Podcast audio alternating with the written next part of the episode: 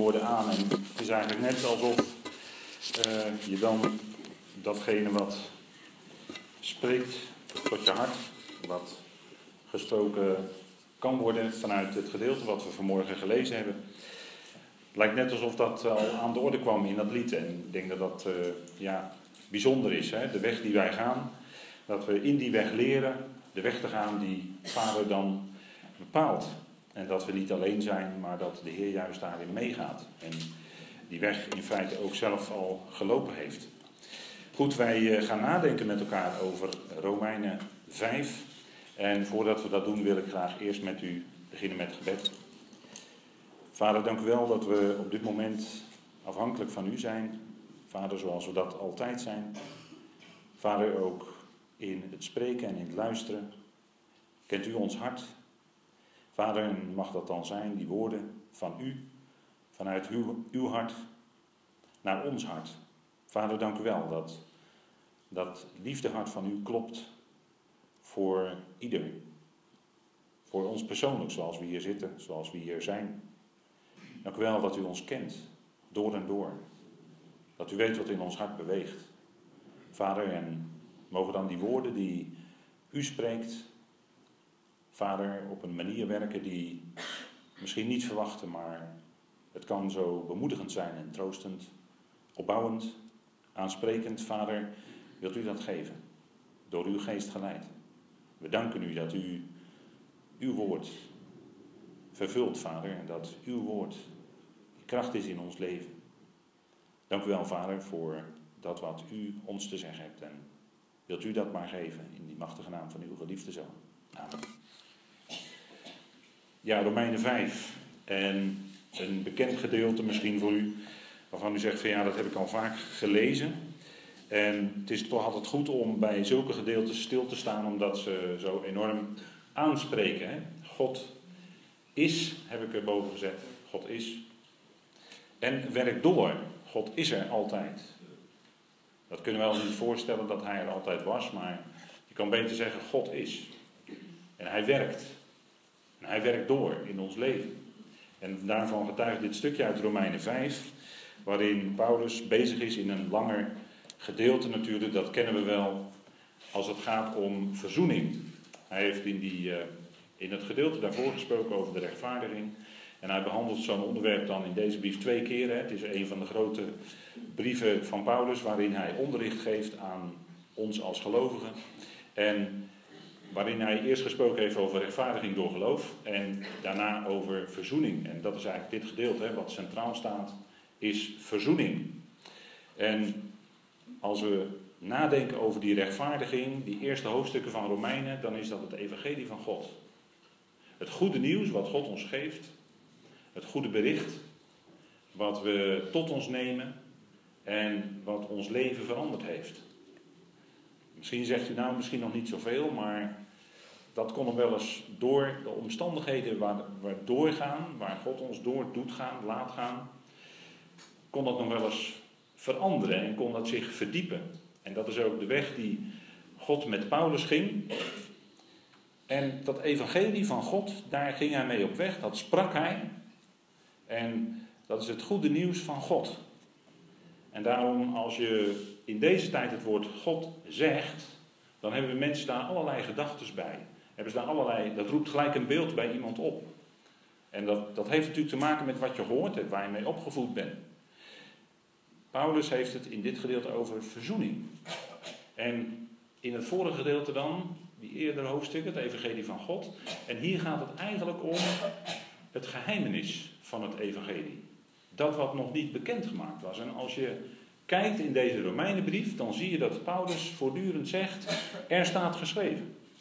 Maar als er op dit punt gekomen is in hoofdstuk 5 en je leest dan verder, dan ontbreekt dat in die hoofdstukken. Dan staat er niet meer er staat geschreven. Waarom? Omdat dit niet een aspect is, die verzoening iets is wat niet bekend was gemaakt. Het evangelie van God wel. Abraham geloofde God en er werd hem tot gerechtigheid gerekend. Maar een verzoening, dat is nog iets anders. En dat was niet bekendgemaakt. En daar is Paulus mee bezig in dit gedeelte. Paulus kwam later ook daadwerkelijk in Rome. Uiteindelijk, lezen we in Handelingen, het boek Handelingen, het laatste hoofdstuk, het 28e hoofdstuk, lezen we dat Paulus na een moeilijke reis uiteindelijk ook in Rome terecht kwam. Maar deze brief aan de Romeinen schreef hij vanuit Korinthe. Waarschijnlijk zo ergens tussen ja, het jaar 50 en 60. Maar die datering is altijd moeilijk, kunt u gelijk weer vergeten. Want daar verschillen de meningen altijd over. Is ook niet zo belangrijk, het gaat om de inhoud van de brief. Romeinen schreef hij vanuit Korinthe. Een hele uitgebreide, uitvoerige brief. Moeite waard om hem te bestuderen, moeite waard om hem te lezen. En als, je, als we even inzoomen op dit kleine stukje wat hier staat, dan zien we eigenlijk aan het eind van hoofdstuk 4 de basis van die verzoening. En dan die geweldige woorden uit hoofdstuk 5, vers 1, dat wij vrede hebben met God. Want God, zei ik net, dat roept bij mensen allerlei beelden op als je dat woord noemt in een gesprek. Maar veel mensen blijken dan geen vrede in hun leven te kennen. Er is onrust, onvrede. En dat heeft altijd te maken met God, op een of andere manier. Als je met iemand dan dieper zou doorspreken, dan heeft dat te maken met God. En Paulus die gaat dan verder en dan zie je eigenlijk dat leven komen. Hè? Verdrukkingen ondergaan, door allerlei ervaringen heen gaan en uiteindelijk de liefde van God. En dat is eigenlijk wat, als we het hebben over verzoening, dit hele hoofdstuk doordringt. Het hele evangelie van God is doordrongen van de liefde van God. En God is. God werkt. En als we kijken naar wat Paulus allemaal naar voren brengt in deze brief, dan is dat heel erg veel. Nu spreekt hij over dat woord gerechtvaardigd, hè, dat lezen we in hoofdstuk 5, vers 1. En dat komt niet zomaar uit de lucht vallen. Dat is eigenlijk een samenvatting van de voorgaande hoofdstukken, hoofdstuk 3 en 4. Vanaf 3, vers 21, dan gaat dat evangelie, dat goede nieuws komen. Als Paulus dan met de ogen van God heeft gekeken naar het gedrag van de mens, dan zou je zeggen, nou, dat gedrag van die mensheid, dat, uh, dat lijkt nou niet erg uh, happy te zijn. Dan vanaf hoofdstuk 1, vers 18 tot en met 3, vers 20, dat gedrag van die mensheid. En als we ook om ons heen kijken, dan, dan zeg je tegen elkaar van nou hoe de mensen zich gedragen zonder dat je met de vinger wil wijzen, maar je constateert allerlei dingen waar mensen mee bezig zijn, wat mensen doen of wat mensen laten. Ehm, en dat uitzicht op allerlei manieren. Het gedrag van die mensheid laat zien, die mensheid is in zijn wezen losgeraakt van God. En toch laat God die mensheid ten diepste niet los, want hij heeft ze lief. En dat klinkt eigenlijk door dit, dit hele stukje heen, dat God ons als mens lief heeft, dat hij ons persoonlijk op het oog heeft. Wat er ook gebeurt in ons leven, en er kunnen hele, heel veel moeilijke momenten zijn. Maar nu heeft Paulus het over gerechtvaardigd. En dat is eigenlijk veel meer dan alleen vergeving van zonde. Onder gelovigen wordt vaak gesproken over vergeving van zonde. En dat was in het verleden ook zo bij de dienst in de tabernakel en in de tempel. Daar kwam die hoge priester één keer per jaar in dat heilige der heiligen met bloed. En hij sprenkelde dat voor de ark en op de ark, op het verzoendeksel. En eigenlijk is dat woord verzoenen niet, daar niet helemaal goed. Maar daar ging het om vergeving van zonde. En dan moest die hoge priester na een jaar weer terugkomen. Want er was maar voor één keer bloed gesprengd, maar dat had maar rechtskracht voor een heel jaar. En het jaar later moest hij weer komen op Yom Kippur, op Grote Verzoendag. Dat, dat toonde dat God die zonden van dat volk wel liet gaan, maar het was niet echt weg, want na een jaar moest het weer herhaald worden. En in Hebreeën wordt daar nog veel uitgebreider over gesproken. Maar dat was dus onder voorwaarden. Er moest een handeling verricht worden Bloed moest daadwerkelijk gesprenkeld worden, zodat die zonden van het volk weer vergeven konden worden. En dat ging jaar op jaar zo door. En God liet het nog gaan. Hè? Dat is eigenlijk het woord vergeven. Hè? Dat is letterlijk vanaf later. God liet het gaan. Maar bij het evangelie van God gaat het om rechtvaardiging. En dat is veel meer. Dan is het niet zo dat er nog iets zit waarvoor je dan elke keer een handeling moet doen, waardoor, waarvoor je misschien moet bidden of waarvoor je misschien beleidenis moet doen of wat dan ook. Nee, nu als gelovige weet je, mijn zonden zijn gerechtvaardigd. Er is één gekomen van wie al dat bloed onder het oude systeem sprak, Jezus Christus onze Heer. Want Hij is de kern van het evangelie, om Hem draait het. Hè? Als Paulus gaat spreken over het evangelie van God in de eerste verse, dan heeft hij direct over Jezus Christus onze Heer. En dat gaf zin aan die hele offerdienst, aan het bloed sprenkelen, want hij gaf zijn bloed en hij is het ware verzoendeksel, zegt Paulus in hoofdstuk 3, wat definitief was. En dan zijn de zonden gerechtvaardigd. Dan ben je als gelovige rechtvaardig. God verklaart je rechtvaardig. Hoe? Op grond van geloof. Dat is genade. De grond waarop wij staan is genade. Dat betekent dat God het niet van ons verwacht. Dus het was eerst nog onder voorwaarden, maar nu maakt Paulus iets bekend dat het niet meer te maken heeft met voorwaarden, niet meer te maken heeft met vergeving, maar met rechtvaardiging. En als je dat als mens bewust gaat worden, daar waar jij je doel hebt gemist in je leven, en ieder mens beseft dat op een gegeven moment.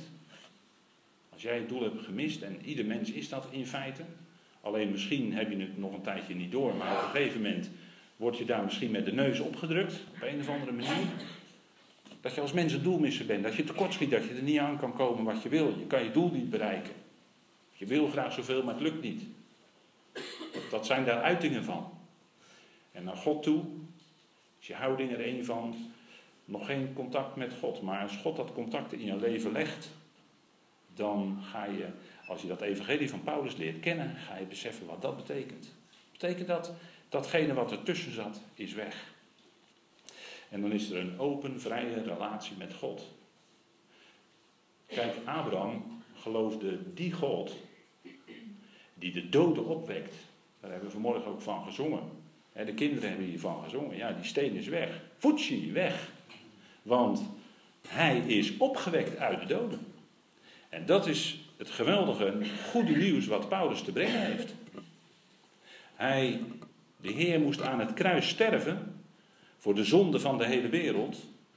Waarvan Johannes al gezegd, had gezegd: Zie het Lam van God dat de zonde van de wereld wegneemt. Dat was hij aan het kruis. Dat is een hele diepe weg geweest. Maar hij is ook opgewekt uit de dood. Nadrukkelijk zegt Paulus dat hè, in die verse van het einde van hoofdstuk 4. Het is niet alleen voor Abraham, want Abraham geloofde in die God die de doden opwekt. Dat is het goede nieuws. En we leven, hè, op de kerkelijke kalender wordt dan nu weer toegeleefd 40 dagen lang naar Pasen. En Pasen gaat over de opstanding van Christus. Hij is opgewekt. Paulus besteedt daar een heel hoofdstuk aan in 1 Korinthe 15. Dat is de kern, dat is de basis van het evangelie. Dat is het goede nieuws. Stel je voor dat er geen opstanding van doden zou zijn. Dan zou alles wat wij hier doen zinloos zijn. Als je niet dat evangelie, dat goede nieuws zou kennen, ja, dan zou je net zo zijn als ieder ander. Dan zou je misschien zeggen van nou jongens, laten we eten en drinken en vrolijk zijn, want morgen sterven wij en daarna is er niks meer. Maar op de vraag is er leven en na de dood? Ja, waarachtig is er leven na de dood. En dat geeft zin aan je bestaan. Dat geeft zin aan je leven als gelovige. Pasen. En terecht dat we daar nadrukkelijk bij stilstaan, als we daarbij stil willen staan. Maar je merkt wel eens dat voor, voor veel gelovigen misschien kerstfeest belangrijker is dan Pasen. Maar Pasen is het feest waar het om gaat. De opstanding van Christus. Want als hij niet opgewekt zou zijn, ja, dan ben je nog in je zonde en ook degene die al gestorven zijn. Maar nu is dat voorbij, nu is hij opgewekt uit de dood.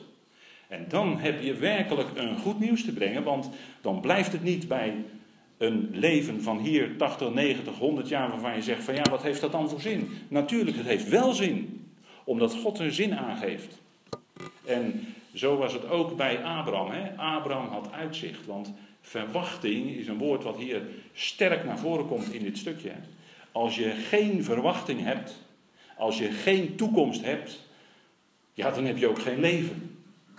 Dan kun je net zo goed zeggen van, uh, dit is een uitzichtloos en zinloos lijden. Maar als wij door lijden en verdrukking gaan, dan heeft dat wel degelijk zin. Abraham geloofde de God die de doden opwekt. En dat begon al bij Adam. David, eh, Paulus maakt stappen in zijn brief van David naar Abraham. Dus hij gaat steeds verder terug in de tijd, zou je kunnen zeggen. En hij komt uiteindelijk uit bij Adam. Dat is hoofdstuk 5. En toen Adam gezondigd had, toen Adam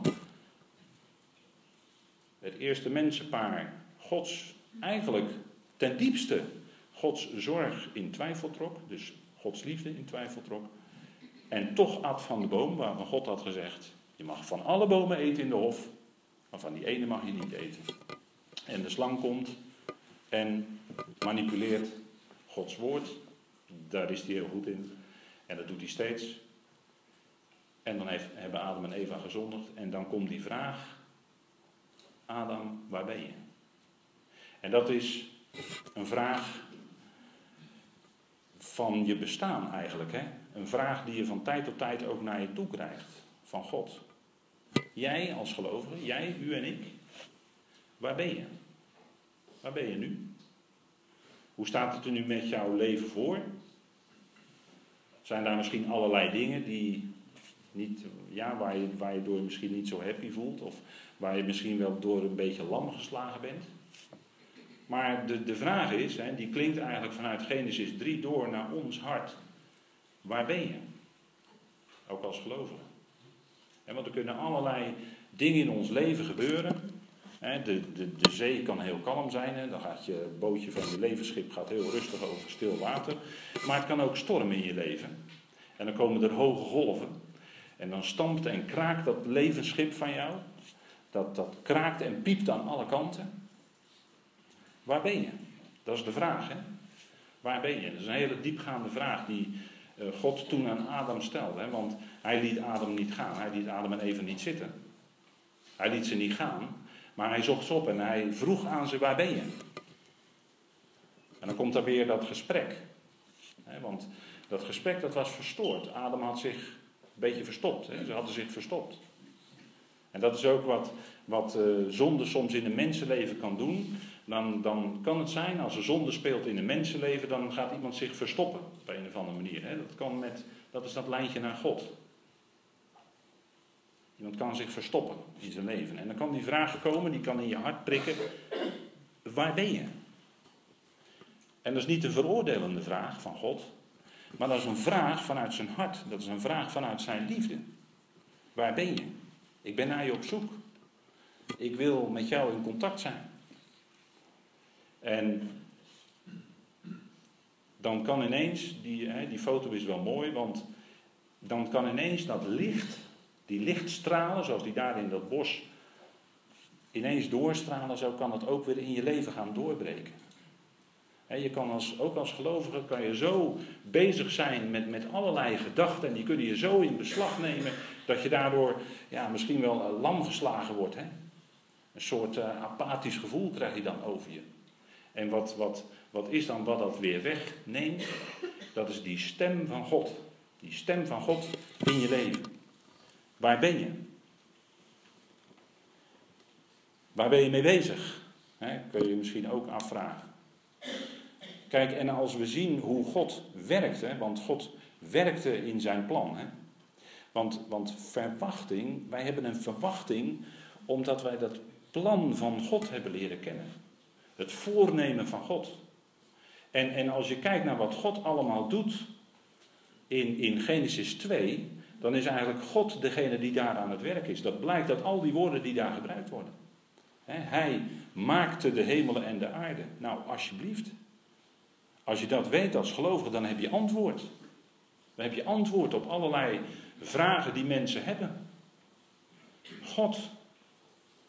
zoals ik eh, heel kort geleden las dat eh, die bekende natuurkundige Stephen Hawking uh, iets had ontdekt. Die was met zijn studie bezig en die had iets ontdekt en hij spreekt nu over de God-factor, de God-factor.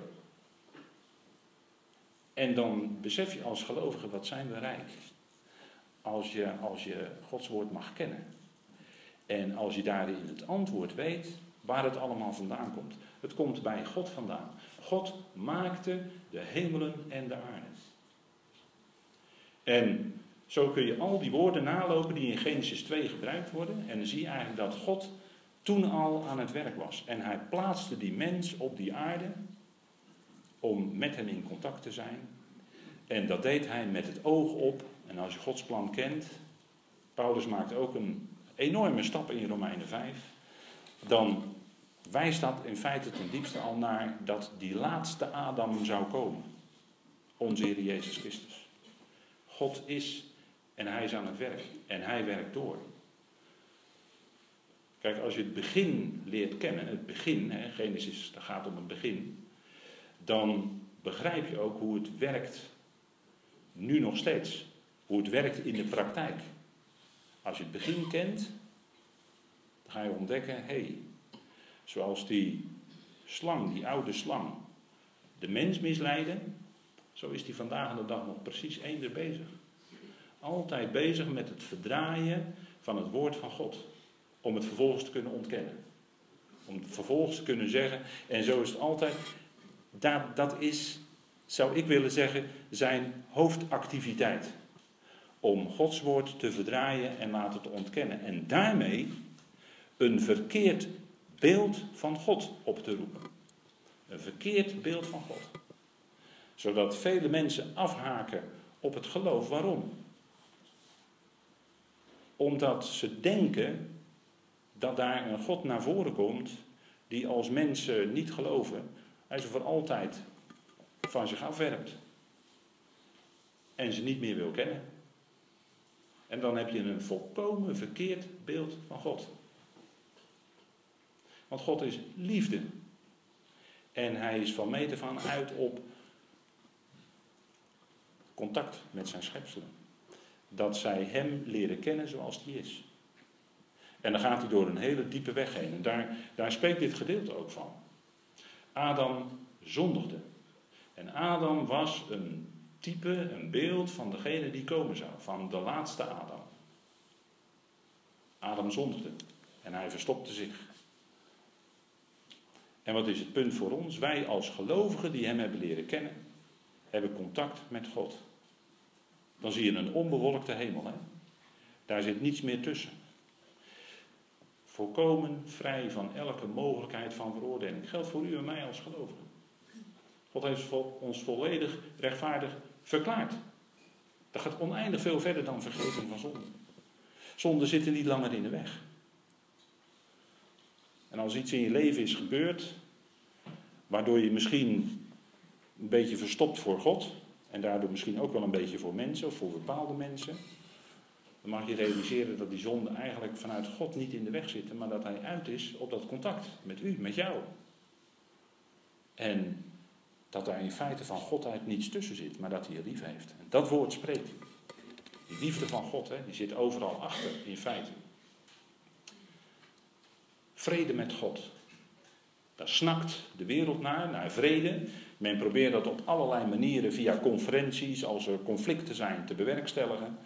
En dat zijn allemaal pogingen en je ontdekt steeds, ja, misschien breekt er dan wel een tijdje vrede aan, maar later ontstaat er toch weer onrust. Zijn er toch weer tegenstellingen. Vrede, de mens snakt ernaar. Niet alleen politiek in het hele wereld gebeuren, maar persoonlijk. Personen die vrede kennen. Die vrede kennen. Onrust in je leven. Misschien is er wel een fase in je leven waarin je het idee hebt dat alles overhoop wordt gegooid. En dan staat hier toch dit. Vrede hebben wij met de God. Hè? Daar staat een bepalend lidwoord voor. De God. De plaatser. Die in ons leven aan het werk is. En vers 5 zegt Paulus, de liefde van God. Want God, ja, dat, dan, dan roep je een bepaald beeld bij iemand op. Maar je zou eigenlijk altijd bij moeten zeggen: God is liefde. Dat is zijn wezen. Daar komt alles uit voort. Dat hele plan. Waarin hij door, met zijn schepping meegaat door de diepte heen. Want als wij diep zitten, dan is God niet ver weg. Maar dan is hij juist heel nabij. Dan is hij betrokken bij ons leven. Hij is de trooster bij uitstek. Juist in onze verdrukkingen, waar Paulus het over heeft. Hè. We hebben vrede met God. Die enorme gevolgen van de zonde van Adam, die zien we nog steeds. En toch staat hier, wij echter hebben vrede met God door onze Heer Jezus Christus. Hij heeft dat contact met Vader tot stand gebracht. Hij is de weg, de waarheid en het leven. Zo werd vanmorgen gebeden voor de dienst. Hij is de weg, de waarheid en het leven. En hij heeft die weg naar Vader geopend. En vanaf dat moment is er verzoening. Want dat is die genade, zegt Paulus, waarin wij staan. Als je nou zegt, waar sta je nou in of waar sta je nou op als gelovige? Nou, genade. Deze genade waarin wij staan, dat we verzoend zijn met God door de dood van de zoon, was niet makkelijk. Het ging door de dood van de zoon heen. Dat was niet makkelijk, die weg. En als je dan, dan iets beseft van die, van die gevende liefde. Hè? Aan de ene kant zegt God in het Evangelie dat hij zijn eigen zoon niet spaarde. Hij heeft zijn eigen zoon niet gespaard. Dat is lijden, dat is een weg van moeite geweest, van ongelooflijke druk en verdrukkingen. Kunnen wij nauwelijks beseffen. En aan de andere kant zegt hij, en hij geeft ons met hem alles in genade. En die verzoening is zo'n geweldig geschenk van God. Er is tussen God en jou niets. Hij stelt zich verzoenend op. Net zoals eh, Paulus verderop in deze brief zegt, de hele dag, en dan gaat het over het volk Israël, de hele dag heb ik mijn handen uitgestrekt, open handen, naar een weerspannig en tegensprekend volk. En een van de verdrukkingen van de Heer Jezus was dat hij het tegenspreken van de zondaren heeft verdragen. En dat is heel wat geweest. Dat was voor hem een lijdensweg. Een moeilijke, diepe weg. Daar zat, daar zat en daar zit liefde achter. Liefde van God. En daarom kunnen wij in deze genade staan. We staan op overwonnen grond. En daarom zijn we meer dan overwinnend. Want die liefde van God, hè, die liefde van God, ja, daar raak je nooit op uitgekeken. En, en uh, je praat zo met elkaar over, over de dingen die je, die je deelt. En dan zeg je, kijk, dat, dat woord van God, daar raak je ook nooit op uitgekeken. Want het laat altijd weer nieuwe, diepere dingen zien van de liefde van God. Wie God is. En dat is, dat is zo ongelooflijk belangrijk dat we, dat we beseffen en weten in ons bestaan wie God is. Want met Hem kun je door, ja, waar, Paulus het over heeft, hè, deze genade waarin we staan, wat ons overkomt, het gaat niet buiten God om. En het is hier tegen die donkere achtergrond, waar we het net even over hadden, van het zondigen van het eerste mensenpaar, Adam en Eva, tegen die donkere achtergrond wordt zijn liefde en genade juist zo enorm zichtbaar. Gods werk. God was niet alleen aan het werk in Genesis 2. Maar God werkte daarna door. En God werkt vandaag nog steeds. En eh, je denkt wel eens, we zijn als mensen zo enorm bezig met, met allerlei werken op allerlei mogelijke manieren, ook als gelovigen.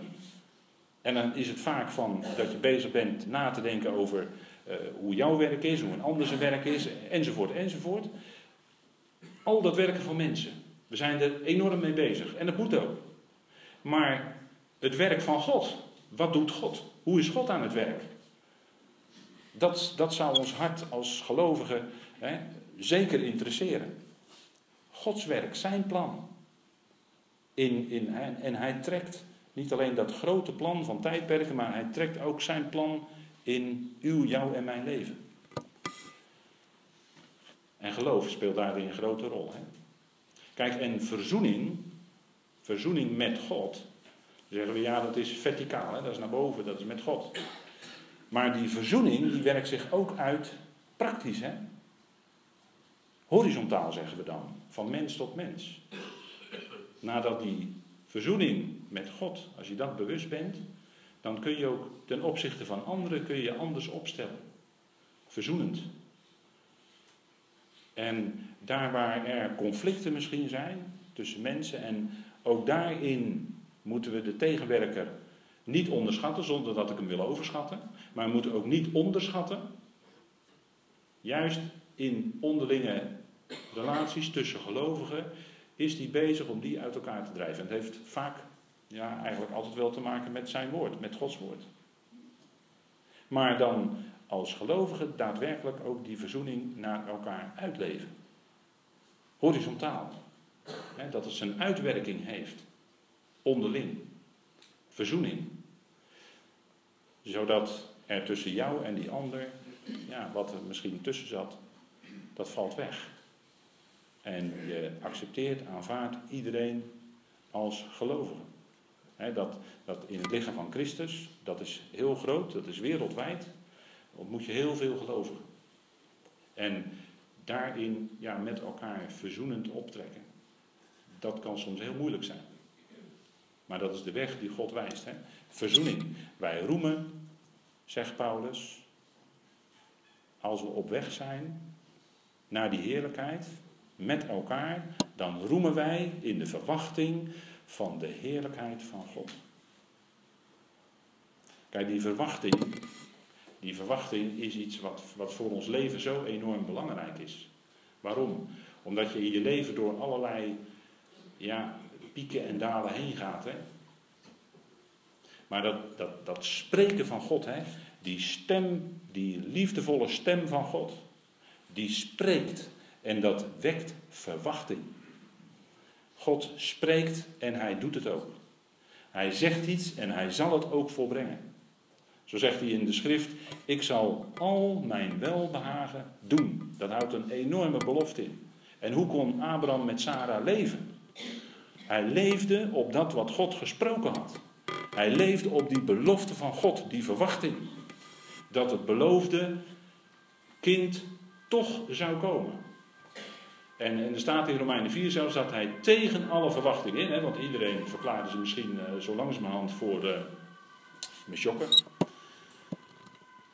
Toen ze toch nog bleven verwachten en uitzien naar dat kind wat God zou geven. En toen gaf God het op een moment dat misschien hun verwachting ook al bijna, dat ze bijna dachten. En toen ging God aan het werk, hè, dat het menselijk niet meer mogelijk was. Gaf God datgene in die omstandigheden.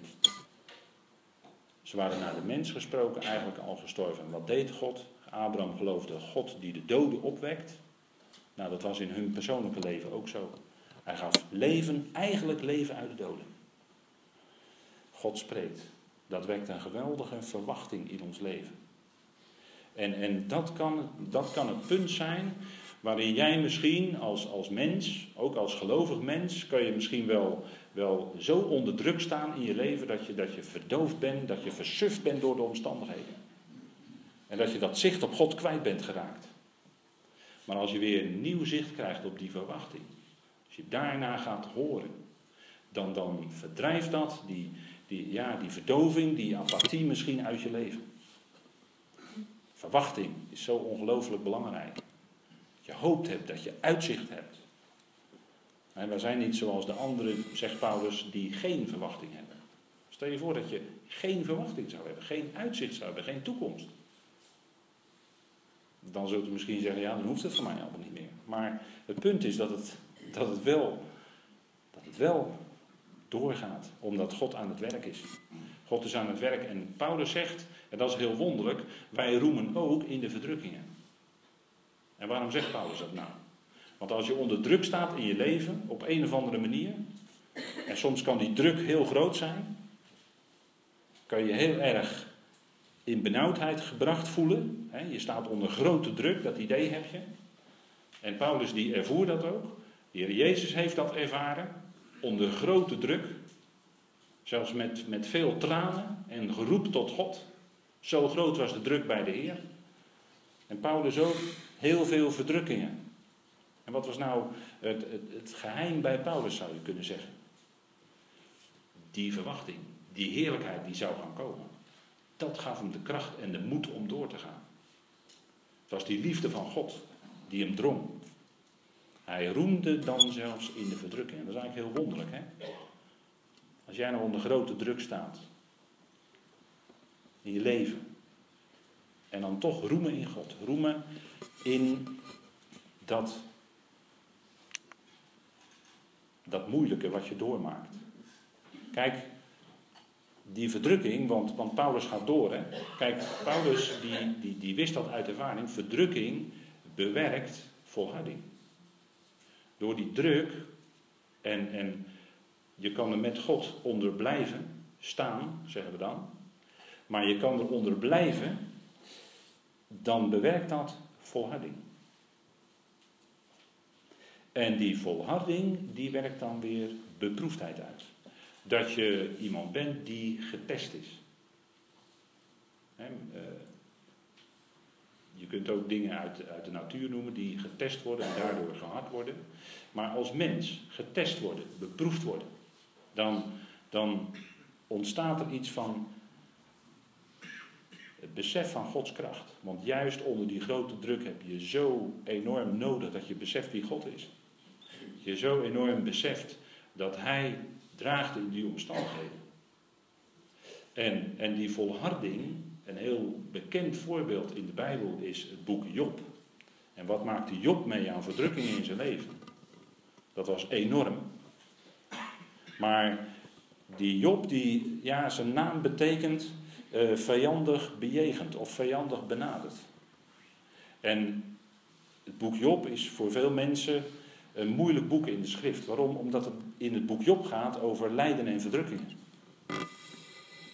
En die Job, die, ja, Jacobus zegt, jullie hebben wel gehoord van de volharding van Job. Nou, als je daarvan gelezen hebt, dan zie je dat Job, uh, ja, die, dat, de overkwam nogal wat, hè. Dat was nogal wat. En, en dan zeg je, ja, als je naar Job kijkt, wat, wat heb ik dan eigenlijk in mijn leven meegemaakt? Hij verloor zo'n beetje alles wat hij had. En, en dan zit je daar, als Job zijnde, hè? alles kwijt. Je hele leven totaal op zijn kop gezet.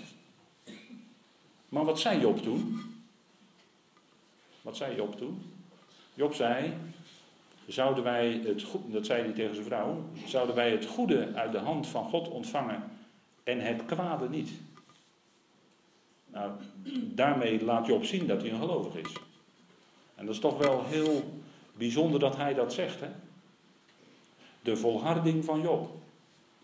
En dan zie je dat het bij een mens ook door een ziel heen gaat. Hè? Want een mens is een ziel. En in je ziel ervaar je allerlei dingen. Ervaar je pijn, ervaar je moeite, ervaar je verdriet. Eh, allerlei ervaringen. Had Job ook. Was net zo'n mens als wij. Of wij zijn net zo'n mens als Job.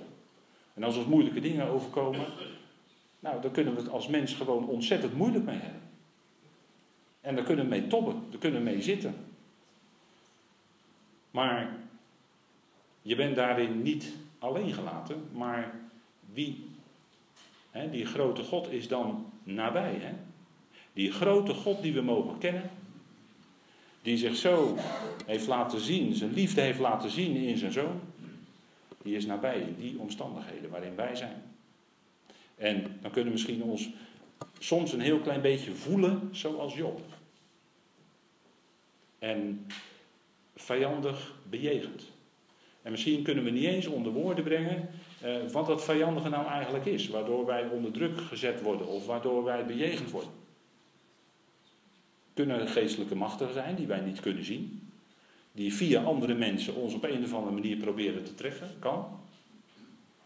En bij Job was het ook, hè, als die zonen van God, daar, hè, die, dat, dat, dat, is, dat gebeurde daar in de, geestelijke, in de geestelijke wereld, daar krijg je dan een inkijkje in. Als die zonen van God kwamen, kwam er ook de tegenstander. En die zegt, kijk eens naar Job, tegen God. En dan mocht die tegenstander aan het werk gaan in het leven van Job. En dat had enorme repercussies in zijn leven, dat had enorme gevolgen in zijn leven. Hij werd inderdaad vijandig benamd, dat zegt zijn naam. Maar eigenlijk is die naam van Job is eigenlijk heel mooi, want als je die naam bekijkt in het Hebreeuws, dan begint die naam met de eerste letter van het Hebreeuwse alfabet, de alef. En zijn naam eindigt met de tweede letter, dat is de beet. En daartussen heb je dan natuurlijk ook nog wat Hebreeuws. Maar Als je die twee letters bij elkaar voegt, dan heb je daar het Hebreeuwse woord voor vader. En misschien zou je kunnen zeggen, als je zo kijkt naar het leven van Job, dat Job zich ook afvroeg, waar is vader? Want dat zit in zijn naam, eigenlijk verborgen. Waar is vader? En dat kun je misschien ook in, in jouw leven of in uw leven afvragen. Als de moeilijkheden komen, als de pijn is, als de strijd is. Als je knokt en je voelt je niet erkend en je knokt en je knokt. Als dat zo is. En dan kun je afvragen als mens, ook als gelovige, waar is vader? En, en, en hoe pijnlijk is het in een mensenleven als, als, een, als een menselijke vader in het leven afwezig is? Hoe pijnlijk is dat? En als jij als gelovige misschien pijn ervaart, dan, dan kun je dat misschien als gelovige vertalen in een schreeuw naar God. God, waar bent u? Vader, waar bent u? Nu, op dit moment in mijn leven. En Job ging in discussie met zijn vrienden, ging in gesprek met zijn vrienden. En zijn vrienden komen dan met allerlei antwoorden. Maar ze gaven uiteindelijk geen echt antwoord. Job kon geen antwoord krijgen. En aan het eind van dat boek, dan getuigt Job ervan dat hij door alles heen, door die enorme trein van moeilijkheden in zijn leven, had hij God beter leren kennen. En, en dat kun je eh, zeggen met de woorden die hij gebruikt. Slechts van horen zeggen had ik van u vernomen, maar nu heeft mijn ogen gezien.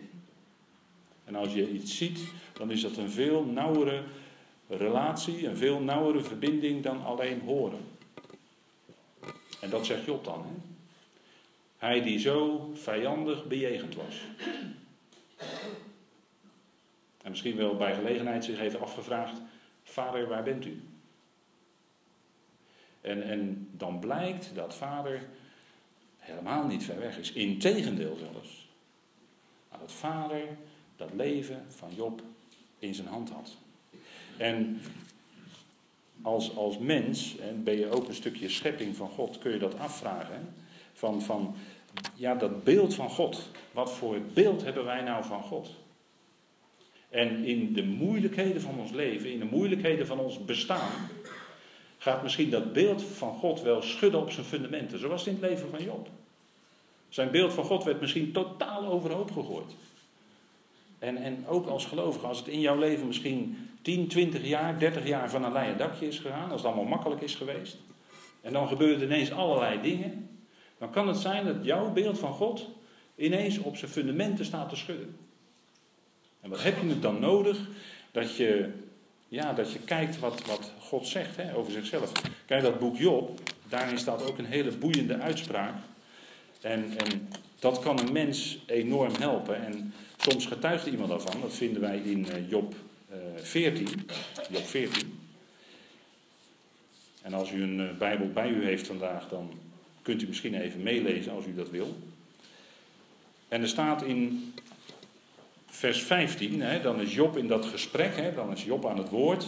Dan is hij eigenlijk in dat gesprek met God. Hè, dan zegt hij allerlei dingen, misschien wel tegen zijn vrienden.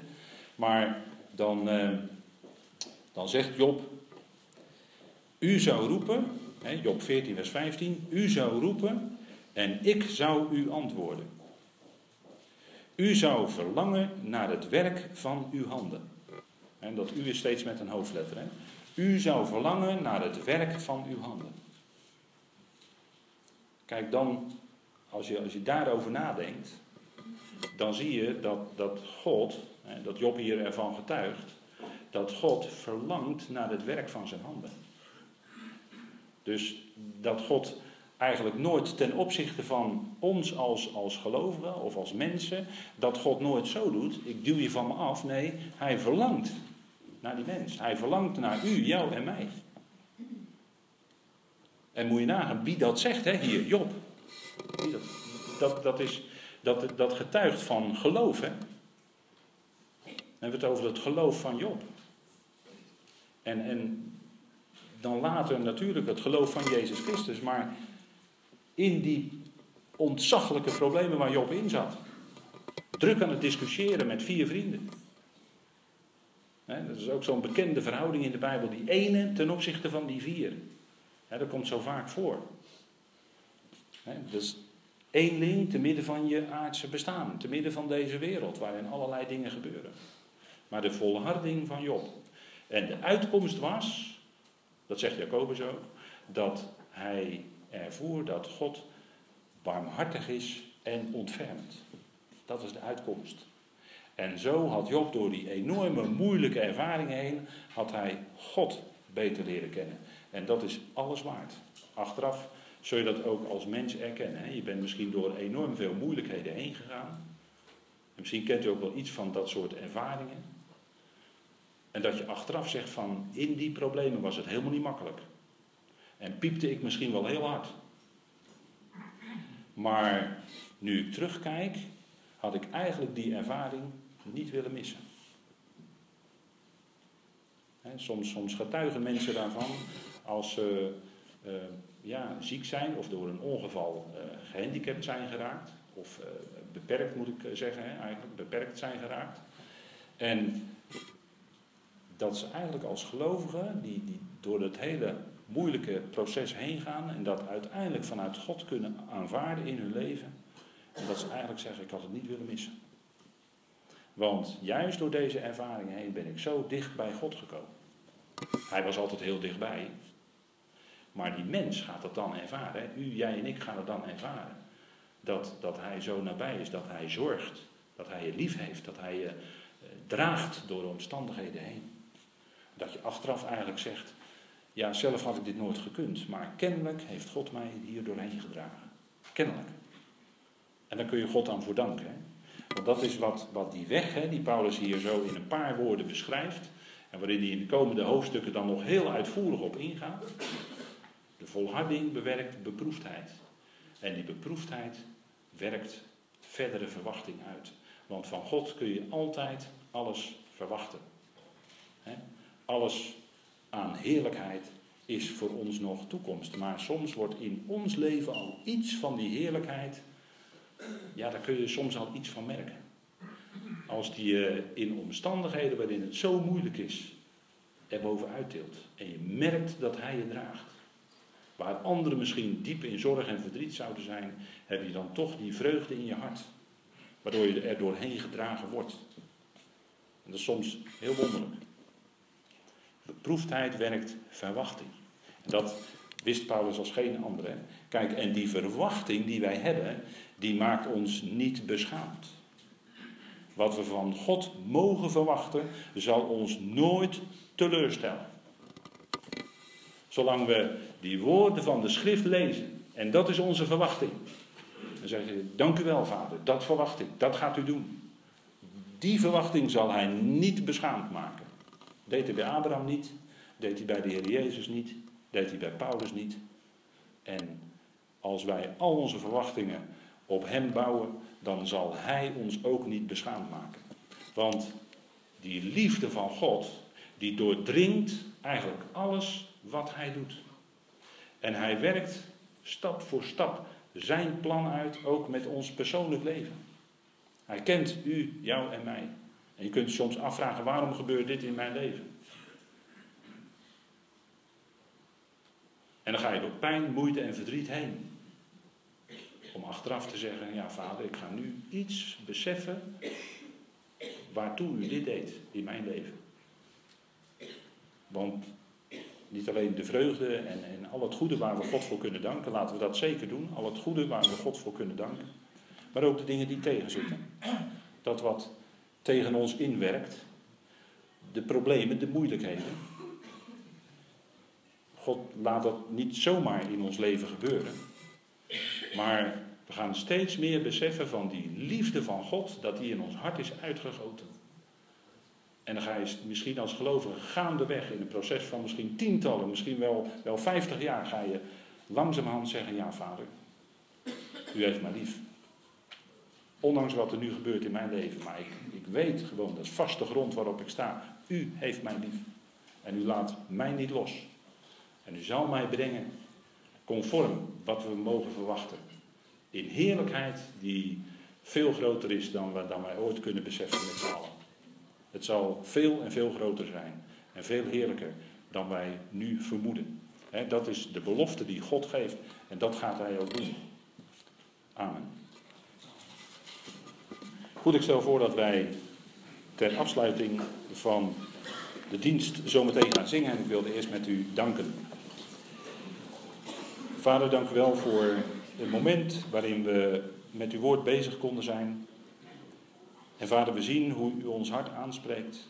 We zien hoe u werkt in ons leven. In ons leven van elke dag, vader. U bent daarbij betrokken. U draagt ons. U heeft ons lief. Vader, dank u wel dat die liefde van u in ons hart is uitgegoten. Vader, wat een rijk geschenk. Vader, dank u wel voor het kostbare geschenk van uw zoon. Vader, dank u wel dat u hem die diepe weg liet gaan.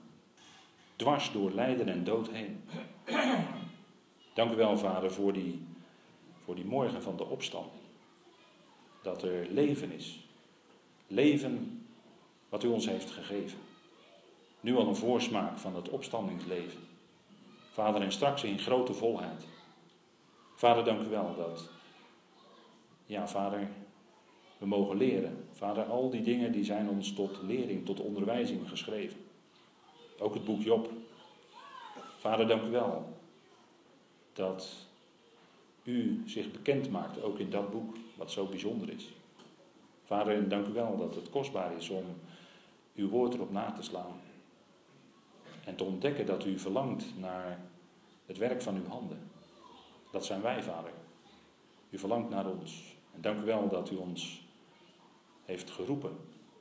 En dat wij antwoord mochten geven op die roepstem van u. Het is liefde, Vader. Dank u wel voor het roepende wat u doet. Dank u wel voor het dragende wat u geeft in ons leven. Vader, wees met hen die het moeilijk hebben, die misschien in ouderdom en door ziekte of plotselinge gebeurtenissen enorm beperkt zijn geworden. Vader, wees hen bijzonder nabij. U kent er ieder in de omstandigheden. Vader, en dank u wel dat u daarin die troostvolle woorden spreekt van verwachting, van de heerlijkheid die gaat komen na het lijden. Vader, dank u wel dat we op mogen zien en uit mogen zien naar u. We danken u, we loven en prijzen u in die machtige naam van uw geliefde Zoon. Amen. Goed zullen wij